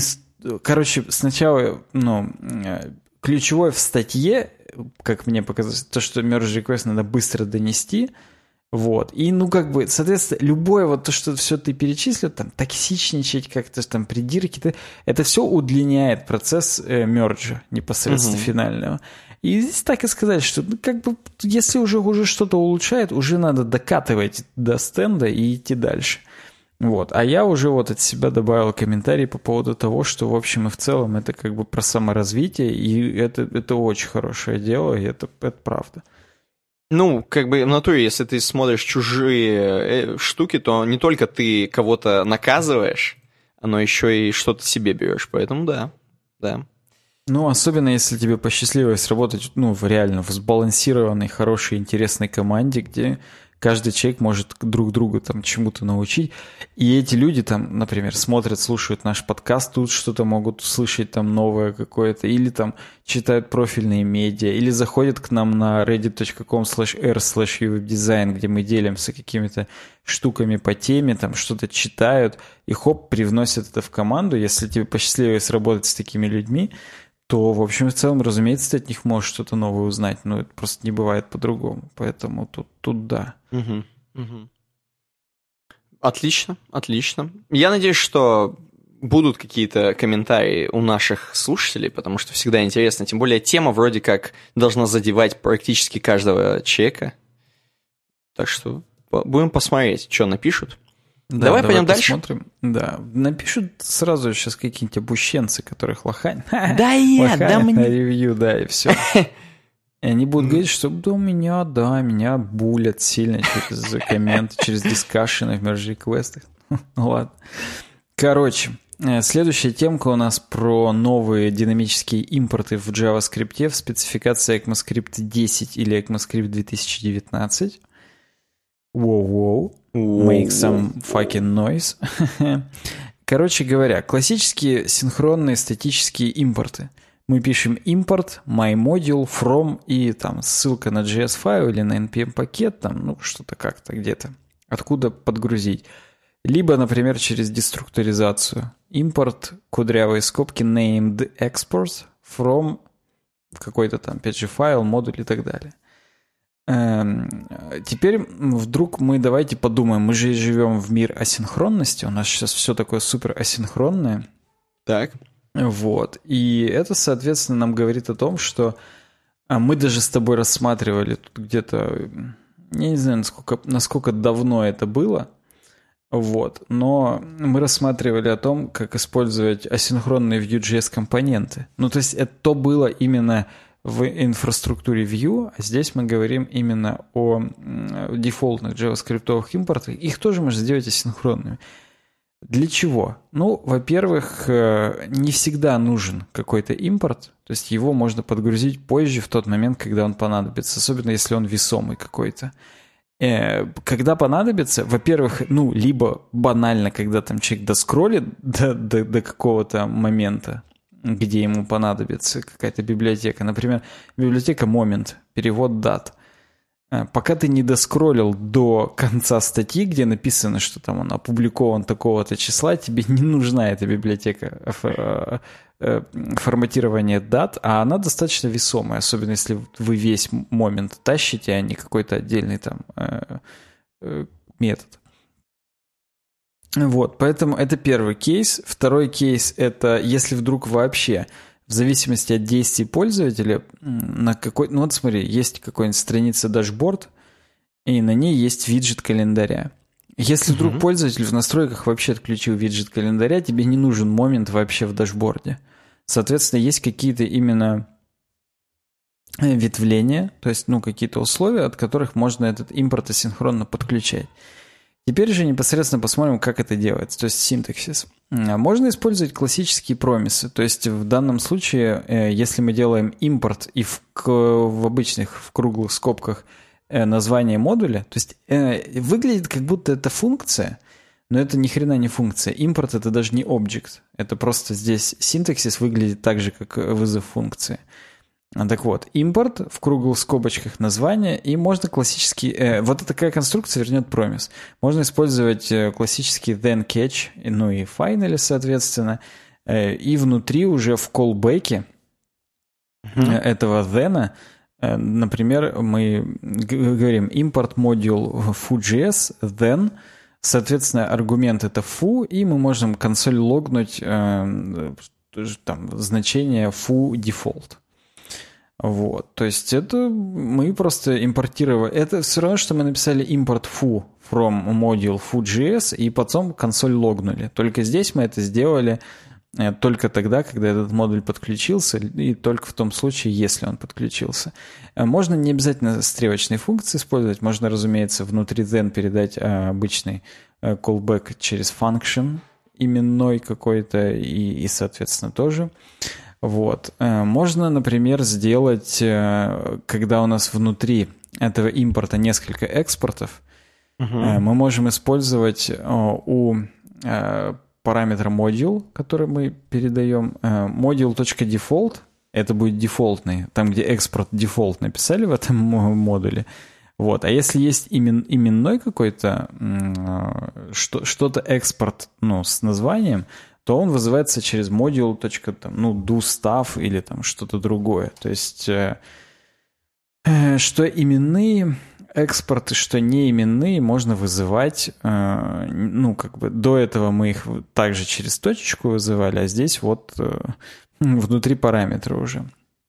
Третье — это ветвление. То есть есть какое-то условие, и мы прям реально импорт оборачиваем в if, и, соответственно, если условия срабатывают, только в этом случае мы делаем импорт then, там, ну и так далее. Например, если есть компонент настроек, то тогда мы импортируем библиотеку Lodash, любимую многими, вот, и уже с, там внутри then э, делаем какие-то там манипуляции. То есть мы библиотеку подключаем только как раз тот кейс, о котором я говорил, только если есть какой-то компонент. Вот. Для тех, кто не любит промисы, например, как я, точнее, ну, как бы глупо их не любить, то есть это просто механизм, и тот э, async await синтаксический сахар, который сделан, он все равно вокруг э, промисов построен, потому что мы awaitim как раз результат промиса, то есть под капотом все то же самые промисы. Это, знаешь, как в том меме классическом, где э, хоп, э, там чувак с наволочкой на голове, я не помню, это из Скуби-Ду, и у него хоп, он поднимает колпак, а там внутри просто человек. И там вот это вот, типа, machine learning AI, он поднимает там хоп, if внутри. Вот тут то же самое. Хоп, async await поднимает внутри промиса, потому что, ну, это так и, так и реализован. Э, можно через э, э, async await, соответственно, делать. То есть мы, какой-то у нас есть какая-то функция, какой-то метод асинхронный, и мы внутри него можем const module равно await import, мы в модуль сложили вызов импорта. Пока он э, не импортнется, дальнейший код выполняться не будет. То есть здесь async await классическая конструкция, я ее очень люблю, для того, чтобы асинхронный код выполнялся синхронно. А вот. Соответственно, модуль default, модуль do stuff, точно так же, как внутри then было в предыдущих примерах, только уже тут с э, async await. Кстати, здесь вот есть note о том, что, чуваки, импорт сам это не функция, это не вызов функции. Соответственно, это не объект. Соответственно, э, никакие э, методы от function прототипа или от object прототипа на нем не действуют. То есть, например, такие методы, как call и apply из function прототипа нельзя применить к импорту, будет ошибка. И его импорт просто сам импорт нельзя присвоить э, в переменную. То есть импорт алиас равно импорт сделать нельзя. Можно присвоить э, промис, который вернет импорт, и дождаться его там через await, дождаться результат промиса. Просто присвоить импорт нельзя. Так вот, э, можно использовать не статическое название импорта, а динамическое. То есть Если мы его в переменную запишем, module specifier, и это будет просто стринговая переменная, в которой написан путь, мы ее можем передать внутрь импорта, и это будет, ну, параметрический импорт. То есть, опять же, шестой пример расширенный. Мы говорим, если есть какая-то настройка, то значение настройки там такое-то, и это уже значение настройки мы передаем в импорт. Соответственно, мы подключаем либо setting.js, либо utils.js, и в зависимости от этого уже там что-то делаем. Мне, правда, нужно какие-то, наверное, внутренние проверки доделать, потому что если мы вдруг именной экспорт do stuff вызываем, в одном модуле он может быть, а в другом не быть. И здесь будет, соответственно, ошибка. То есть тут надо на уровне э, самого кода э, смотреть и не делать багов. Вот, а делать все-таки фичи. Ну и, да, и седьмая, соответственно, седьмой пункт это то, что коль скоро уж это промис, и его можно венать и awaited, его можно и кетчить, соответственно, через точку кетч или через try catch, если это э, говорим, мы речь идем об async await. И да, можно то, что тот exception, который мы кетчим, можно с ним что-то дальше делать. То есть это тоже, ну, это, это удобно, и да, надо не забывать, что если есть какая-то такая конструкция с промисом, значит, можно и кетчить. Вот. Ну и что касается поддержки, уже есть в Бабеле, в Хроме, начиная с 63-го Хрома, в Firefox, начиная с 67-го. Кстати, вот ты рассказывал пришел про э, новый классный фиолетовый Firefox. Он только с 70-й версии фиолетовый, вот, соответственно, сейчас 70-й актуальный, а уже угу. с 67-го были динамические импорты. Вот. Ну и Safari 11.1. Не знаю, тут что-то как-то про Edge э, не сказано. У нас Edge скоро будет хромиумный, поэтому... Поэтому можно будет ориентироваться на хром, я думаю. Да, можно будет ориентироваться на хром. Ну, в общем, вот такая темка. Жду от тебя каких-то комментариев. Mm-hmm. Вдруг ты хотя бы у тебя за что-то ухо зацепилось, и тебе как-то что-то показалось прикольным. Мне показалось прикольным, что я вот не могу вот сейчас понять, допустим, э, объясни мне про ECMAScript. Вот сейчас написано импорт ECMAScript 10 слэш 2019. А почему это все вообще сейчас не будет, типа, не знаю, в каком-то одном ECMAScript? Допустим, с 2020 будет просто ECMAScript 2020. И типа, почему, и вообще они будут вообще 2020 или не будет? И на, я, я просто вот именно это пытаюсь понять. Постоянно какие-то появляются, короче, новые ECMAScript, и они будут постоянно появляться. Я такой, это просто версионность скрип, ECMAScript. Ну смотри, это просто ну, новые фичи пилятся, и их надо как-то выкатывать. Эти релизы надо как-то называть, новых фич. Так. Их просто тупо инкрементируют по году и по, соответственно, ну, по, по счету. То есть, начиная с ECMAScript 6, э, 6, 6 начали плюс один делать просто каждый год. Вот. Угу. И, и не более того. Причем там, по-моему, даже они пропускали какие-то года. По-моему, шестой это 2015, седьмой 16, а тут... А, ну нет, 10 19 Нет, не пропускали. так по очереди и нумеруют. Просто новые фичи выкатывают какими-то кусками. Если говорить про CSS, они перешли просто на именные куски. То есть, угу. если там они допилили CSS Shapes, они не говорят, это, что это CSS 15. Это как бы просто CSS Shapes модуль, и все. Здесь нет, здесь они по-прежнему просто инкрементируют и такие, ну просто видишь, здесь сразу в несколько, в несколько мест добавляют фичи, вот, и как-то, ну это, это, это нужно как-то объединить и вот как-то обозвать, и все. То есть, ну как, как iPhone 11 был 11, стал, будет потом 12, вот тут тоже просто, ну они, набор изменений они как-то э, объявили, назвали, и все. Найте, тащите, делайте что-то с этим. Uh-huh, uh-huh. Просто каждый год выходят новые фичи JavaScript, которые вот где-то начинают сразу ну, поддерживаться, просто... а где-то только через бабель.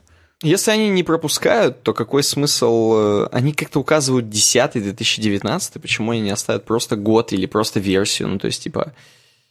А это вот, э, я не знаю, у них клуб такой. В какой-то момент они такие, блин, Просто номер это отстой, давайте год. Но тем не менее, это, об этом реально договорились. То есть был угу. момент, что все, чуваки, давайте год. И что-то все еще есть номер. Ну, come on. Это знаешь, ну, как э, вот Нурсултан, наверное, так долго еще Астаной будут называть. Вот тут, тут плюс-минус такая же, может быть, история. Не знаю. Ну ладно, посмотрим на Нурсултан. На Астану. Ты был, кстати, в Астане хоть раз? Я вообще в Казахстане не был.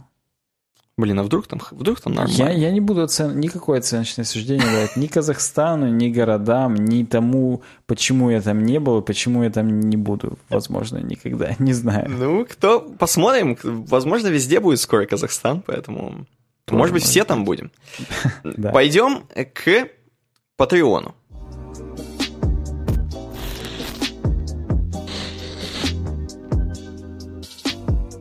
Patreon. Да, там тоже все будем. Я хочется небольшой мостик как-то сделать. Да. И patreon.com slash webdesign.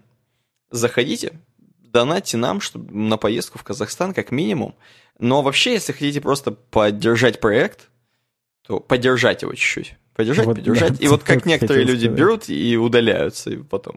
Нет, так не надо. Поддержать прям сильно проект.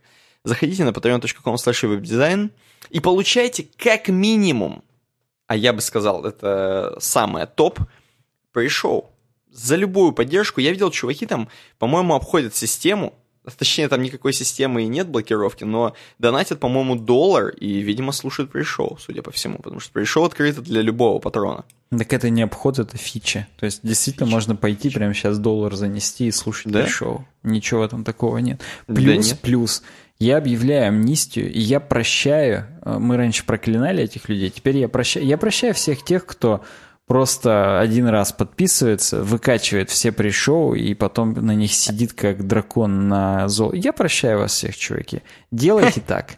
Я считаю, что это, это не зазорно.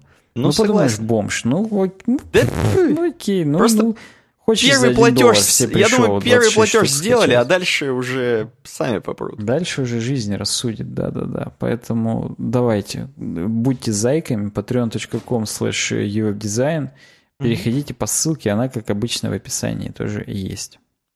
Да? Чё, у нас следующая тема снова твоя? Хочешь, вот можем и... поменяться? Да, не, похрен. Я уже говорю и уже еще чуть-чуть поговорю. Нейрон Insomnius нам предложил новость. У нас Ба. мы не забываем о том, что бывают, в общем-то, предложки. Вот. И Нейрон Insomnius, он, конечно, много нам что предлагал в этот раз, но из всех четырех темок я выбрал только одну. Э, точнее, не четырех, а трех. Там просто на одну было две ссылки, потому что э, она была оригинал на медиуме.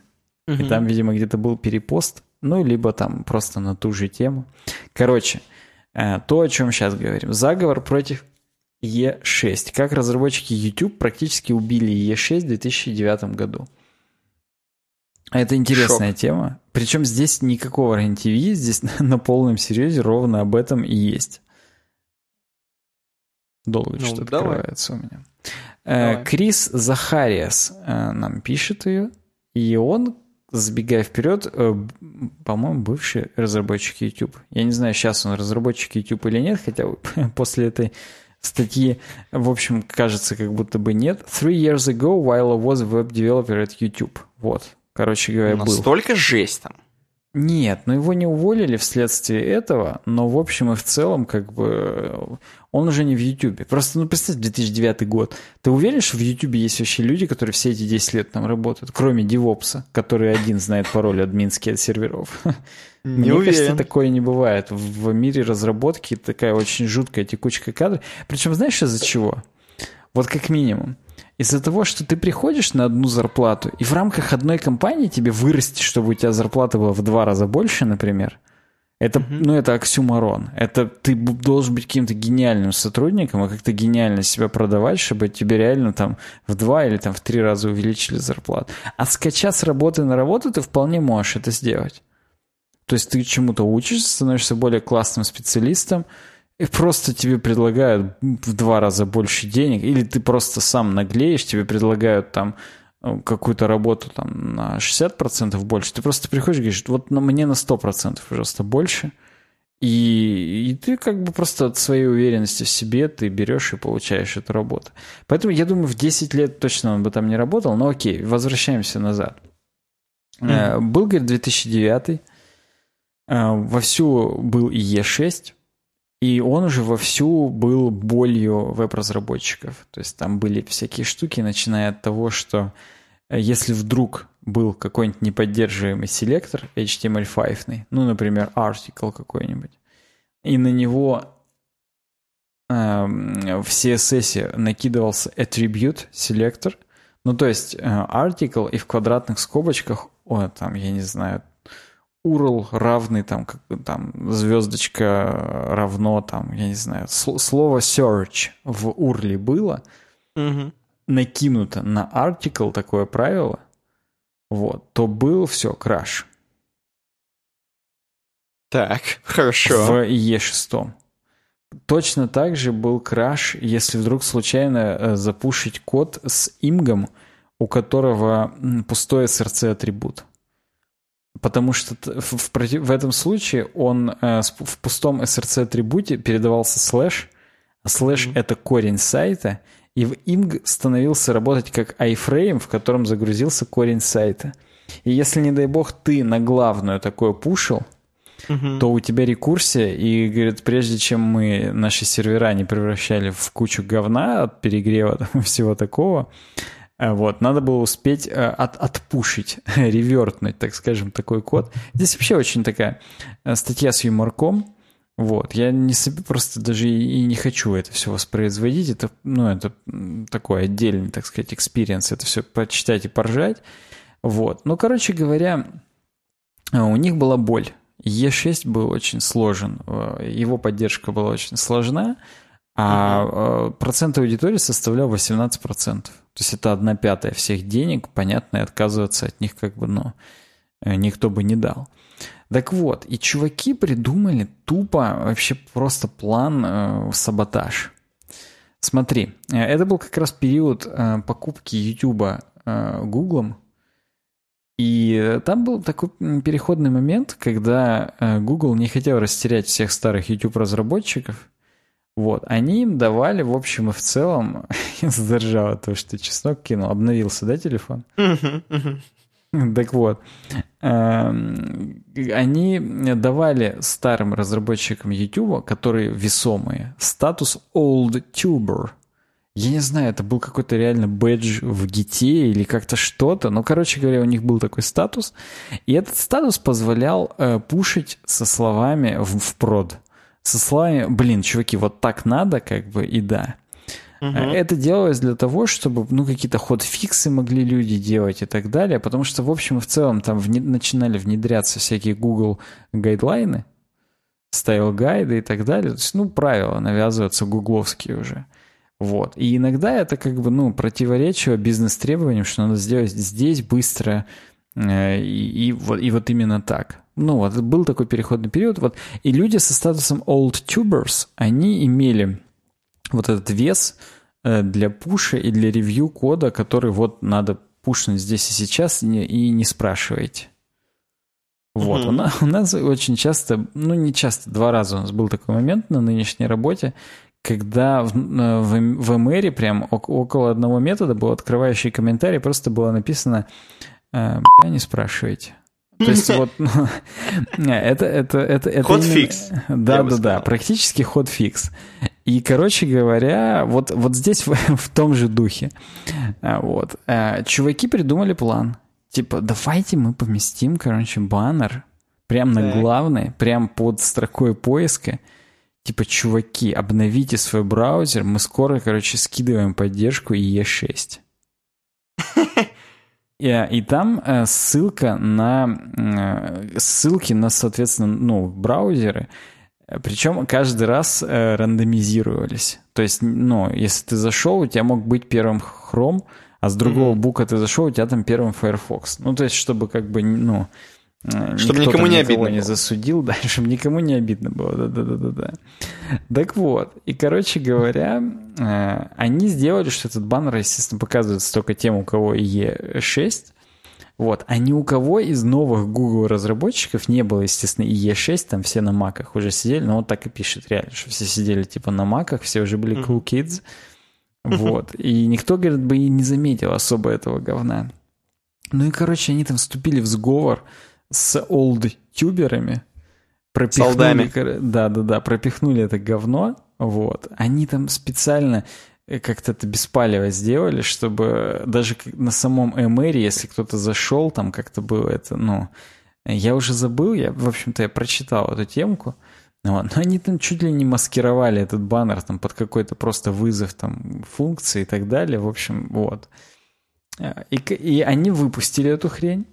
Э, после этого к ним пришел пиар-менеджер Карл Маркс, вот. И сказал, что это, чуваки, вы, конечно, молодцы, но... Но, но смотрите, что пишет-то. И он пришел, принес вырезки им из статей, а реально уже СМИ написала, типа, а, ни хрена. Шок! Да, там прям, и там в хорошем смысле, типа, шок, YouTube ведет веб за собой, там, и так далее. То есть, в принципе, все сообщество восприняло, что класс что наконец-то мы будем отказываться от этого тупого говна, и YouTube угу. прям супер передовые чуваки, и все круто. Угу. Вот. Ну а и... в итоге из-за того, что приказа-то не было, тут как в армии, не по приказу действовали. Ну вот да, но пришел пиар-менеджер, сказал, что, блин, чуваки, в общем и в целом, конечно, пронесло, но вы никогда в мире нахрен больше так не делаете, потому что это полное говно. Ну, ну да. Вдруг бы пошло не так, и как бы, ну, М-м. Вот, вот именно, но... они же не могут решать за пиар-менеджеров. Карл Маркс. Ну, ну вот, вот да. Потом, говорит, пришли юристы. И они начали говорить, чуваки, вы что, долбанулись? Мы сейчас зашли с двух букв, а на первом месте хром. Вы что, сп... А это Google, я напоминаю уже. Ага. Типа, Ну чуваки, да, да. нельзя, нельзя, это палево, нельзя хром ставить. Сейчас-то они уже это делают. Сейчас просто не с Google заходишь, не с, не с хрома заходишь в Google, и тебе пишут, установите нормальный браузер. Вот, Тогда да. еще это было, ну, нельзя. Они пишут, вы чё? И они им говорят, блин, блин, это рандом. Вам просто двум рандом новость нормально. Они такие, а, все, все, тогда ладно, все нормально, все, хоп, сразу ушли в галстучках, поправили с кейсиками, ушли как бы и все. Тогда им похрену сразу. Вот. И говорит, мы, говорит, ожидали, что следующие придут просто э, менеджеры инженеров, ну, то есть менеджеры программистов и скажут, вы что, нахрен без приказа, тупое говно, вы заабьюзили статус олдтюберов, как бы, и вообще, ну, то есть нельзя так делать. Вот да. Вот. И говорит, нет. А на самом деле после этого э, пришли тоже как бы менеджеры. И один чувак спросил э, из, из исполнителей вот этого всего плана, э, типа, а что вы как бы, ну, видели, да, там баннер? И, знаешь, и эти чуваки такие говорят, блин, а я думал, вы типа слили у Google Доксов. У Google Доксов сейчас такой баннер. И они, хоп, заходят, и в Google Docs'ах реально такой же баннер. Они идут в отдел Google Docs'ов, и те говорят, «Ну, блин, чуваки, наконец-то вы, вы прям сделали, мы сразу взяли ваш баннер, классно, мы тоже тогда отказываемся от этого тупого говна. И, и, короче, все, Google Docs уже подхватили, и, в общем, и не- все, все думали, что это они как бы первые, а на самом деле вот эти чуваки, просто заговорщики это сделали. Вот. И на самом деле уже через один, один- через один месяц на, в, в два раза уменьшилась доля Е6. То есть прям Жесть. вот тупо за месяц произошло, и потом еще и еще, и, короче, он сгнил нахрен постепенно, просто тупо от того, что эти чуваки вот, вот такое вот сделали. Блин, ну они как-то... Это им, во-первых, повезло реально. С другой стороны, они какой-то прям реально прорыв совершили на халявку. Просто суть в том, что э, он здесь пишет, что мы, говорит, в принципе, были готовы уволиться нахрен, если бы, ну, типа, если, Если бы их уволили, мы бы, мы, бы не, мы бы не жалели вообще, просто потому что, ну, дальше это поддерживать было невозможно, потому что, говорит, были даже целые отдельные двухнедельные спринты, тупо, Мгм. чтобы устранить последствия, так сказать, э, ближайшего, э, ну, ближайшего релиза в IE6. То есть, типа, это надо было там разгребать еще годы, и это, говорит, конечно, ну, это всех задолбало максимально, поэтому они решили, что или так, или не так. Идем в банк что называется. Ну и вот э, в этот раз в банк так скажем, удался, и получилось прикольно. Да, да. Ну, блин, крутая история, слушай, я даже не знаю, тут нечего добавить, мне просто нравится, что такое вообще есть. Может быть, опять же, у Нейрон Инсомниуса есть пачка таких историй, он бы сейчас нам их подкинул у костерка, по сталкеру бы начал рассказывать про кондукторов. Интересно, интересно. Если есть какие-то Про такие же... Ну, Бра- кондуктора, тем смешнее, в общем, да. Он бы про кондукторов начал рассказывать, да. Вот, короче, скидывайте тоже такие истории обязательно. Пойдем к финальной теме сегодняшнего Вот подкаста. я, я-то ожидал, что финальная тема будет такая же. Вот и мне кажется, надо было поменяться. Это было бы топ на финал. Но ничего, мы сейчас просто завершим. И там дальше и в обойку идем, и вообще классно будет. Мгм. Короче, здесь какой-то на самом деле пиар был э, чуваков, которые написали эту статью. Неважно, кто это такие, просто чуваки Да, я, рассказывают я- нам. я потом увидел, когда кто там что, я понял, что это просто пиар, но мы можем просто не называть это, хотя Да, мы уже конечно. сакцентировали на этом внимание, но Уже. насрать. Хотя бы наши слушатели не узнают о ком мы. Вот именно. Тем более у нас большинство слушателей. Короче, здесь чуваки в статье на Хабре рассказывают вообще, что такое восстановленные смартфоны. Выгода или обман? Э, Вы, восстановленные смартфоны — это те самые, которые refurbished. То есть, если вы видели где-то написано типа iPhone 10 refurbished, то вы знаете, что это как минимум не новый iPhone. Не iPhone, который прямо сейчас с конвейера Apple. Э, На полсекунды прерву. У нас в России называется «как новый». как новый. Вот как новый. Refurbished. Есть еще такое определение used, но вот used это другое, если что. Refurbished э, это именно восстановленный либо фабрикой, то есть Apple, либо, ну не Apple, я имею в виду любым там, вашим Samsung, что у вас там, либо, а то я тоже какой-то монопольный пацан оказался, либо есть чуваки, которые восстанавливают в, у продающих компаний. То есть там какой-нибудь Walmart, eBay, еще какая-нибудь такая хреновина. Вот это все refurbished, э, настоящий refurbished. Used — это когда чуваки сдали свой телефон, никто его не тестил, никто не анализировал, работает он или нет, никаких вообще ничего не проводилось, просто использованный чей-то телефон. Гарантии на него нет. На refurbished есть гарантия, сколько-то там, полгода, например. Э, на refurbished вы можете еще там вернуть как-то, починить, перечинить, какие-то предъявы еще сделать, опять же, там, где вы купили. На used вы ничего не можете, просто использованный телефон, возможно, даже украденный.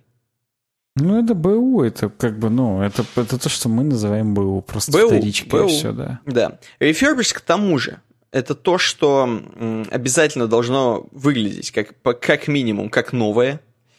Там э, все детали, если какие-то детали не работали, будут заменены. Соответственно, вы смотрите на телефон практически, который на, на некоторых из этих деталей муха не валялась вообще абсолютно. А на некоторых, некоторые были использованы, но, соответственно, они в рабочем состоянии абсолютно, потому что все оттестировано, все сделано. Опять же, есть разные, на самом деле, стадии refurbished, я зря так говорю, что прям все идеально. Есть э, всякие разные А, Б, С, Д категории refurbished, Э, когда как новый у вас не до конца как новый, у вас что-то и не работает в телефоне, когда совсем плохая категория у телефона, тогда да. Но в целом вы покупаете refurbished, надеясь на то, что все-таки это телефон, который оттестирован, он новый, и у него есть гарантия. Это первое. Ну и еще э, я хочу самое главное развеять миф, что обычно сдают какую-то поношенную хрень. Э, да, поношенная хрень, но она может быть поношенная буквально месяц. Потому что вообще, в принципе, у людей в развитых странах, в прогрессивных странах первого мира, принято сдать свою по специальной программе свой телефон, сдать его и купить новый. Сдать его причем достаточно быстро. Это происходит, например, перед Рождеством, Люди сдают свои телефоны, которые недавно, возможно, подарили, но они купили себе новый или им подарили еще другой телефон на Рождество, и они сдают свои там трехмесячные, двухмесячные телефоны, айфоны какие-нибудь. Там э, им пришел iPhone 10, 10, а они сдали и прошечку себе взяли. Это часто, причем здесь написано, что на Западе не зашкварно абсолютно сдать подарок на Рождество и получить за него деньги. Ну так, как бы почему нет. Вот. У нас в России, конечно, будет странно, если ты пойдешь э, подарок с, там, своего любимого отца сдашь куда-нибудь, значит, э, на Рождество сдашь за... в комиссионку, впаешь, короче, за сатен. Рублей, я имею в виду. И нормально будет. Ну, конечно, это такое, но вот у них это принято. Что еще? Короче, в общем, телефон, по сути, refurbished, это, возможно, тот телефон, который на самом деле никто особо и не использовал. Его чуть-чуть э, открыли, вскрыли и сдали. Поэтому, поэтому refurbished это не всегда плохо. Здесь, казалось бы, должно быть в статье написано, что, блин, refurbished это такая фигня, которая вообще там китайцы подделывают, что-то делают. Нет, на самом деле здесь очень адекватно написано, что это как раз э, практически как новый. Практически как новый. Кстати, здесь надо знать, что в таких телефонах индикаторы промокания, они не меняют почему-то, и если ты разбираешь свой телефон refurbished и видишь красные индикаторы, это просто значит, что у прошлого хозяина был намочен телефон. Но это не значит, что у тебя будет нерабочее что-то. Так что вот знаете это. В целом все. В целом все. Ваши права, напоминаю, что у них есть гарантия у refurbished телефона. Вы можете сдать по гарантии, обменять и так далее. То есть это все работает на них. По сути, как новый. В принципе, все. Ты как сам? Ну, слушай, достаточно сказать, что мой первый MacBook и первый Apple TV были refurbished продуктами. Я не испытал никаких вообще с ними проблем. То есть э, гар- гарантия работала от того момента, когда я его купил, точно такая же, ну, ограни- как это называется, ограниченная гарантия. Короче, год. Mm-hmm. Apple гарантия годовая, обычная на refurbish точно так же действует. Вот. Это что касается предыдущего экспириенса.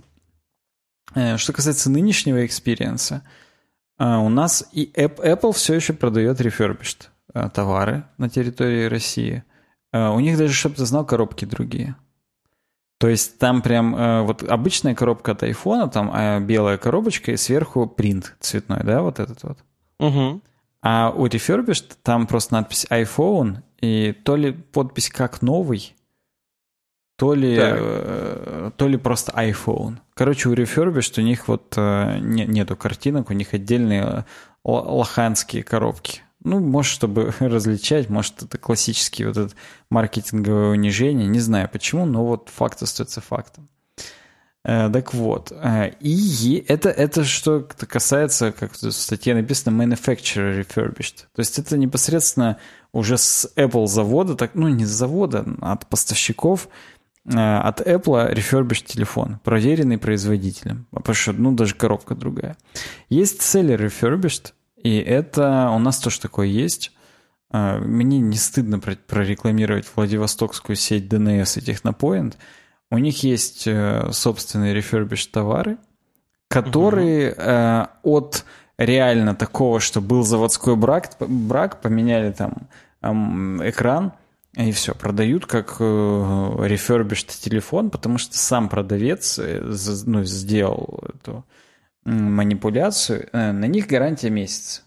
Вот, по крайней мере, у DNS всего месяц гарантия на такие штуки, но они как бы есть. И э, кроме таких реальных моментов, когда там, ну, поменяли матрицу, бывает mm-hmm. такое, что человек купил что-то, ему просто тупо не подошло, но он уже, например, обновил там прошивку. Все, это никак нельзя как новый продать. Хотя, наверное, даже если бы он не обновил прошивку, все равно нельзя было бы как новый продать.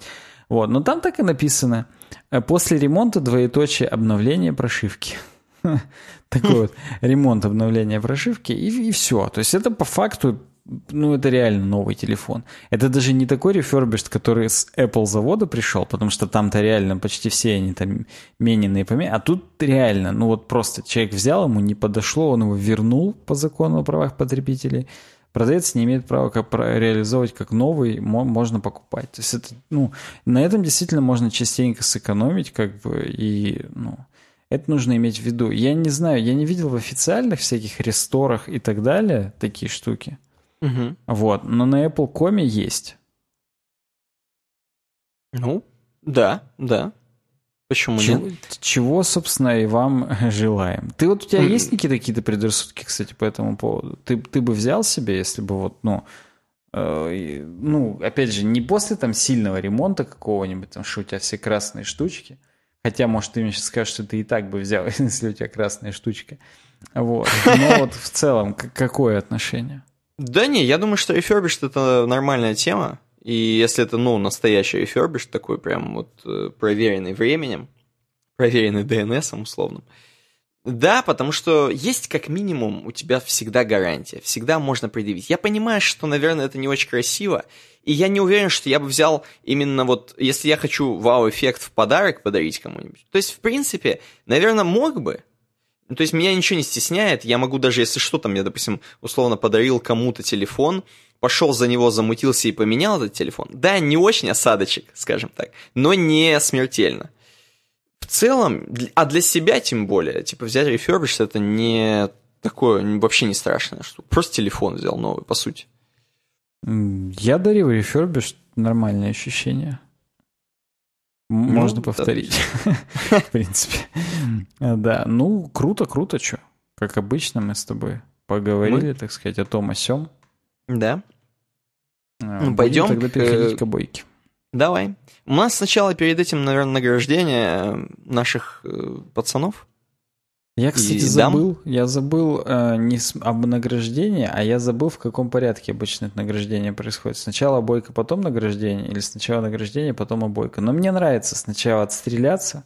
Мне кажется, всех. отстреляние, да. Да, да, да. А потом уже, так скажем, э, спокойненько, чинно обсудим обойку. Хотя мы ее, опять же, обсудили уже в пришоу, которые послушают наши дорогие патроны, которых мы как раз сейчас и э, объявим.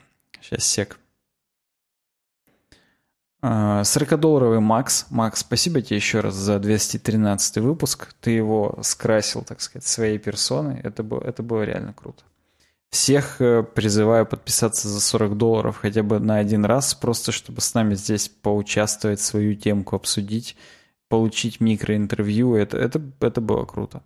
Угу. 20-долларовый. Константин Гончаров, Олег Цепиш, Иван Мерзавцев, Антон Шувалов, Ярослав Мудрый, Никита Ларк.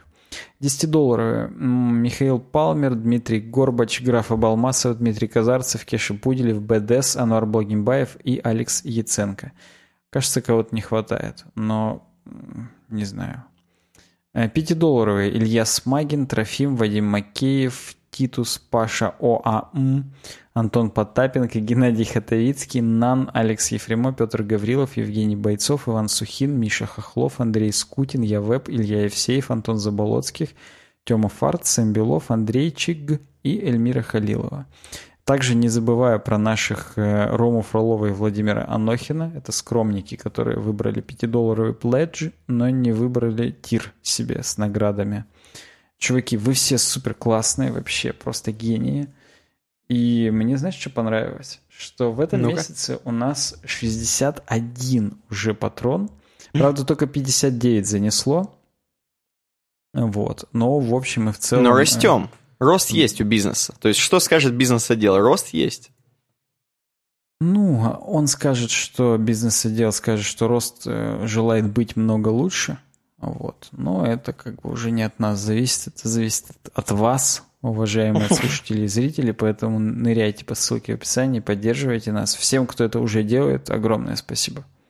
Да, да, спасибо большое, чуваки. И приходите на туре за 40 баксов, что-нибудь обсудим с вами. Можете даже какую-нибудь прикольную тему взять, разбавить нашу вот эту всю, вот эту какую-то там технологию. Возьмите что-нибудь смешно, про Любой, политику. Можете про развитие нелегальных рынков в России, в конце да, концов. вот именно, вот именно. Все в рамках приличия обсудим. Это будет давайте. самая дешевая реклама, которую вы за можете 40 себе... баксов. За 40 баксов. Это, ну да, ладно, хотел что-то сказать, сколько это, чему это равно на нелегальных рынках, но не буду, потому что не знаю. Короче, э, идем к обойке.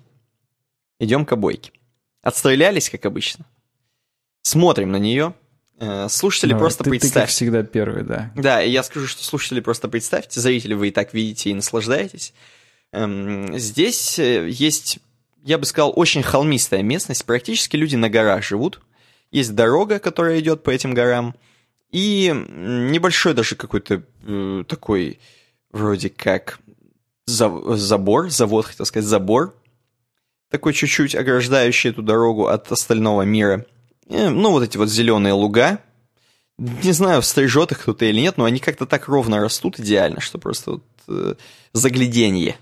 И маленькие не пятиэтажки, там, не десятиэтажки, не скайскрейперы, так скажем, а маленькие дома двухэтажные, которые находятся на, на самом деле, как э, многие интроверты любят, далеко друг от друга. Нужно, чтобы встретить кого-то, нужно доехать до него. Возможно, даже на автомобиле, не только на велосипеде и на конях. Вот такая вот примерно картина нам открывается, явно видно, что ну не совсем Россия. Даже не потому, что ровная дорога, а потому, что домики не очень похожи. Как-то все-таки более европейски. Наш подкаст, я думаю, что это... Я назову это... Вот, мне кажется, я банально скажу, а ты потом что-нибудь не банальное придумаешь. Подкаст наш — это вот эта дорога, реально. Она... Почему она именно подкастова? Не только потому, что она ведет наших слушателей, зрителей, бла-бла-бла, бла-бла, а потому что она вот такая холмистая, гористая, и непонятно, что там за холмом дальше будет, какие классные темы, что будет крутое. По-любому, знаешь, что будет крутое, дорога-то европейская. Но э, что-то там вот будет за холмом вдалеке, мы видим. А здесь спереди мы видим вон какие, короче, на тачке, я уверен, если очень быстро едешь, то подскакиваешь очень круто, захватывает дух, по крайней мере. И вот можно по ней гнать, и прикольно прям балдеть. И вот также наш подкаст, прикольно балдеешь, едешь, подпрыгиваешь на этих кочечках, где-то в низиночку спускаешься, где-то наверх поднимаешься, по-моему, очень круто. Блин, ну ты хотел не банально, хотел банально, получилось все-таки не банально.